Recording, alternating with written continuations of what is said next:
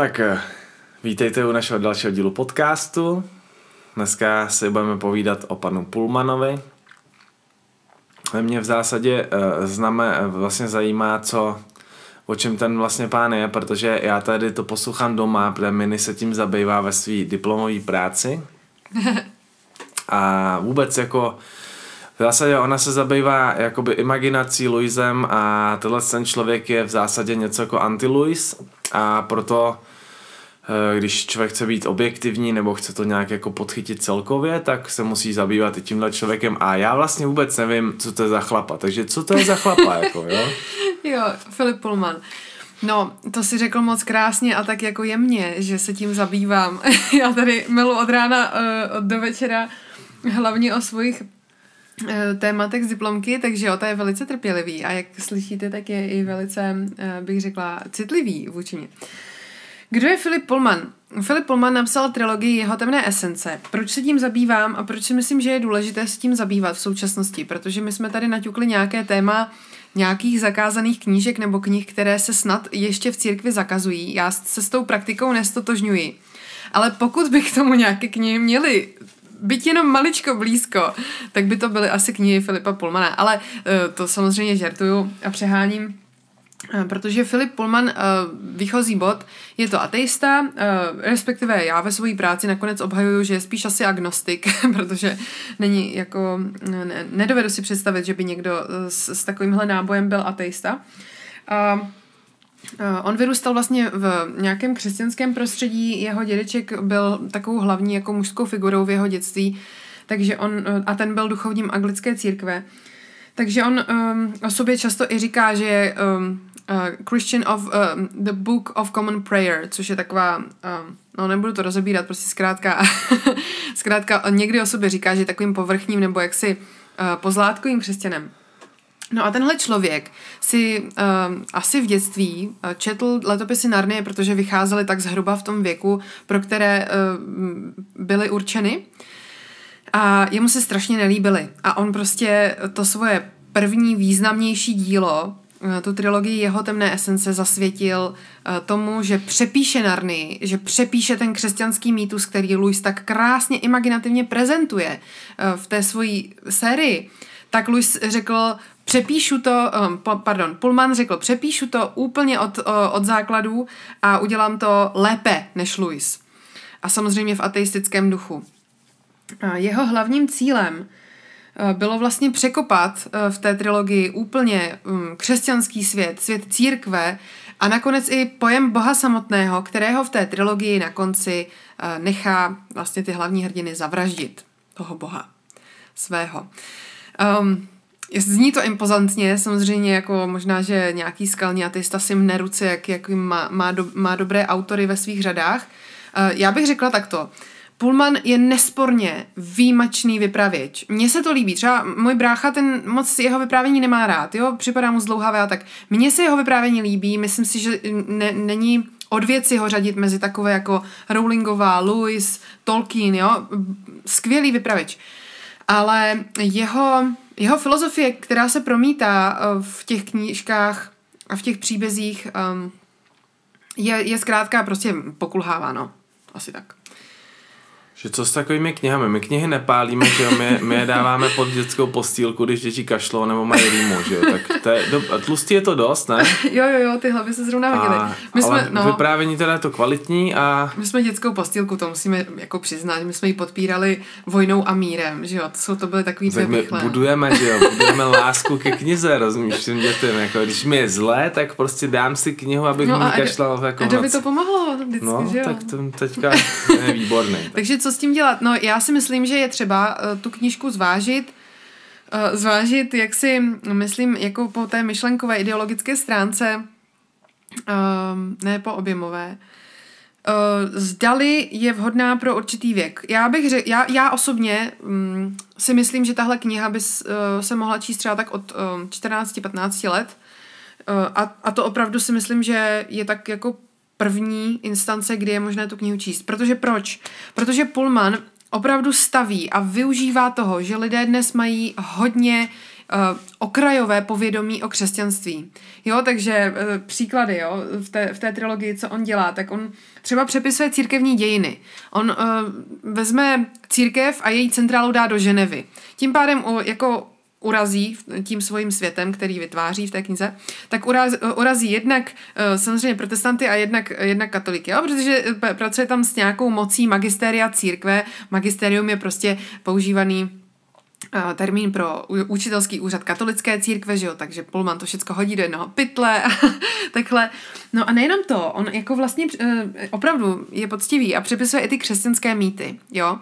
Nicméně, já jsem ve své práci, já jsem to četla jako křesťan, jako křesťan, dejme tomu už upevněnější ve svých jako názorech nebo uh, v té křesťanské víře, v tom um, světonázoru. A já jsem naopak ty jeho snahy přepsat ten biblický mýtus nebo ten křesťanský mýtus, ty, ty různé příběhy, tak já jsem je viděla jako určité biblické motivy, které se v té literatuře objevují. A mně se, mně se líbily. Já musím říct, že mně se líbily. Třeba jako jeden velice silný moment, jako který tam nastává v tom, v tom příběhu, je, když jeden z těch hlavních hrdinů se setká se svým otcem, kterého vlastně celý příběh hledá, jo. A když se s ním setká, tak on vlastně neví, kdo to je ten muž, neví, že to je jeho otec a on se s ním začne být, začnou se prát.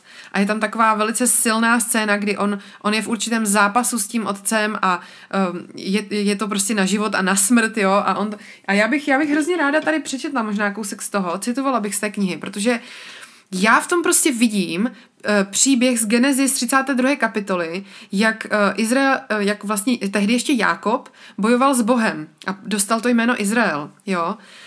Um, tak tady budu citovat chvilku, jo. Jako ve snách slyšel vlastní oddechování a mužovi kletby a supění. Pak se mu náhodou podařilo protáhnout ruku za jeho koleno a když se mu celou vahou vrhl proti hrudi, protivník se skácel na zem a Vil mu stěžka dopadl na prsa. Stisk ale ani na okamžik nepovolil a Vil, který se prudce převaloval na kamenité zemi, ucítil kolem srdce chladné sevření strachu. Tenhle člověk ho nepustí. I kdyby ho zabil, bude ho mrtvá ruka držet pořád stejně vytrvale. Tahle věta je důležitá. Jo? Eh, pokračuji v citaci. Docházely mu síly a dokonce se rozplakal. Hořce vzlikal, ale nepřestával kopat, škubat a bušit do muže hlavou, i když věděl, že mu svaly zanedlouho vypovědí službu. V tom si ale uvědomil, že se muž nehýbá. Silné prsty ho držely pořád stejně pevně, ale ať do něj Will kopal a byl sebezuřivěji, vůbec se nebránil. Jakmile to chlapec uviděl, zbytek si ho, sil ho opustil a on se bezmocně svalil vedle protivníka, omráčený, rozbolavělý a s nervy drnčícími vypětím. Já mám pocit, že ten autor v téhle scéně promítá svůj vztah vůči Bohu.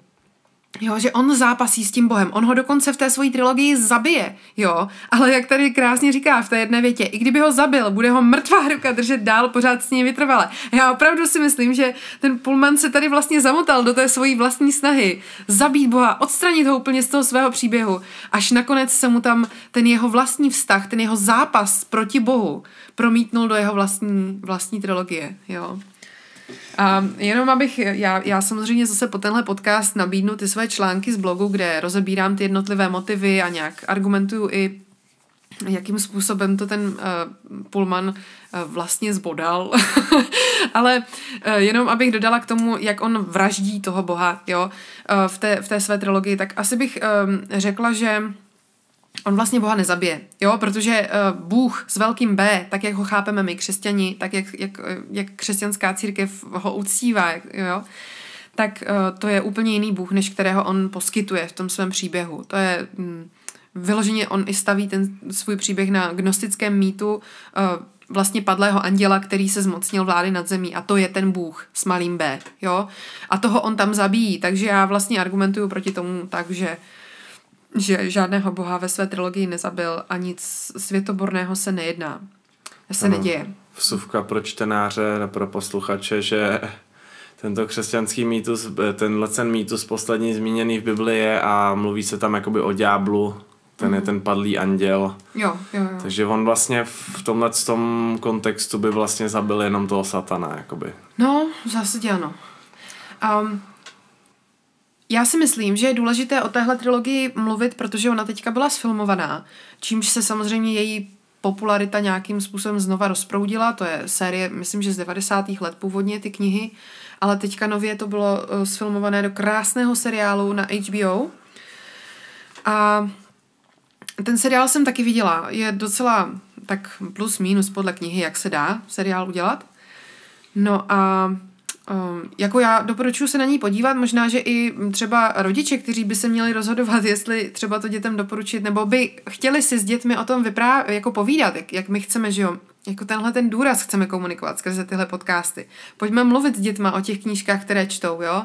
Nepalme je nutně v kyblíčkách na zahradě, ty knížky teda, ale um, pojďme prostě se s nima rozhovořit, s těma dětma o tom, uh, jaké tam pře- třeba ty biblické motivy jsou a jaké už třeba, jo, z čeho už se biblický motiv nedá vyždímat, kde opravdu už je to útok na, na to křesťanství. A tenhle ten chlap ještě žije, ne? Ten, jo, jo, jo. Ten, on, a uh, ty jsi jo. říkala, že nějakým způsobem ještě nabourává to dál, aby se zrušil v Británii limit pro knížky, pro jakoby a ještě hmm. nějakým způsobem jiným útočí na společnost, krom toho, že přepisuje křesťanský mýtus?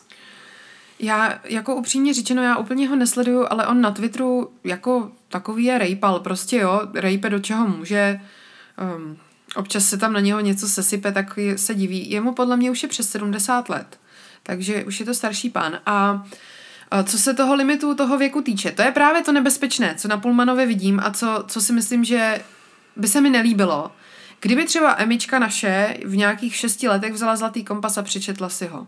Protože si myslím, že v tak nízkém věku, o, o což Pullman usiluje, jo? on chce, aby lidi prostě nechávali dětem číst knížky v jakémkoliv věku. Prostě najdeš ji tady, tak si ji přečti, jo? Zrušit limit. On chce zrušit limit, ano. Tak mě, mě by se to asi nelíbilo, protože to podle mě, um, jako to dítě nemá schopnost úplně z toho vytřídit, jo, ty myšlenky z toho a, a že tohle prostě je guláš, jo. Ta, on se teda snaží vystavit tam, vy, vytvořit vlastně krásný svět, ve kterém se to všechno děje a je to opravdu nádherné. Ale v čem vlastně Pullmanova metoda se velice blíží Louisově metodě, je to, že Louis se snažil, aby člověk na chvilku vypnul, jo, aby mohl uh, Louis jako autor jako prokličkovat kolem těch hlídacích psů, které člověk má v hlavě, jo, kdykoliv slyší křesťanství nebo Bůh a tak a hnedka mu to tam začne štěkat, jo, prostě tohle nechcem, tohle nechcem, jo. Tak um, on chce prokličkovat Louis skrze tu imaginativní formu té pohádky a dostat se vlastně s tím člověkem do Narnie a tam mu ukázat, podívej se, takhle může křesťanství vypadat, takhle, může, takhle vypadá zevnitř. Pojď si to zkusit, prožít v těchto příbězích. Zatímco Pullman dělá vlastně to samý, jo, ale říká něco jiného už v tom světě, kterém vytvořil. On prokličkuje kolem těch psů, dostane se do toho krásného imaginativního světa s čtenářem a tam mu řekne, podívej se, jak hnusný je ten Bůh, jak hnusný je křesťanství, jak je to všecko skažený a zlý a pojď, takhle, takový to je a jiný to není, jo. Což jako je, ne, je, je určitým způsobem nebezpečný, jako jo, ale Zase, záleží na tom, jak se s tím pak pracuje, jak s tím dítětem no, o tom mluvíš a... Kriticky pře, pře, pře, přefiltrovat. No. no, ještě něco tě napadá? Co bys si chtěla zmínit? No, tak znáš mě, já bych o tom mluvila asi ještě z po zbytek večera. já vím, no. Ale um, no, musím říct, že jsem ráda, že jsem na toho Filipa Pullmana narazila, že jsem si ho mohla přečíst uh, ty jeho knihy a pokračuju vlastně v četbě uh, dalších jeho knih. On teďka začal s další trilogií, ale zatím jsou venku jenom dvě knížky z, z té trilogie, tak um, to jsem samozřejmě taky zahltala. A tam je taky spousta motivů krásných a bylo by super, kdyby se tím někdo dal zabýval. Já už asi jako proto nebudu mít prostor ani v té diplomce, ani v dalším, nevím, no možná třeba jo někdy. Ale bylo by docela fajn, protože on je zajímavý člověk. Rozhodně je to zajímavý autor a je zajímavý, že, že se tak strašně okatě snaží to křesťanský, křesťanství schodit Um, no a zároveň prostě uh, díky bohu, že to je tak o Katě, že se to dá docela dost dobře jako tomu oponovat, no. Hmm, tak já přemýšlím, jak to uzavřít. Mm-hmm.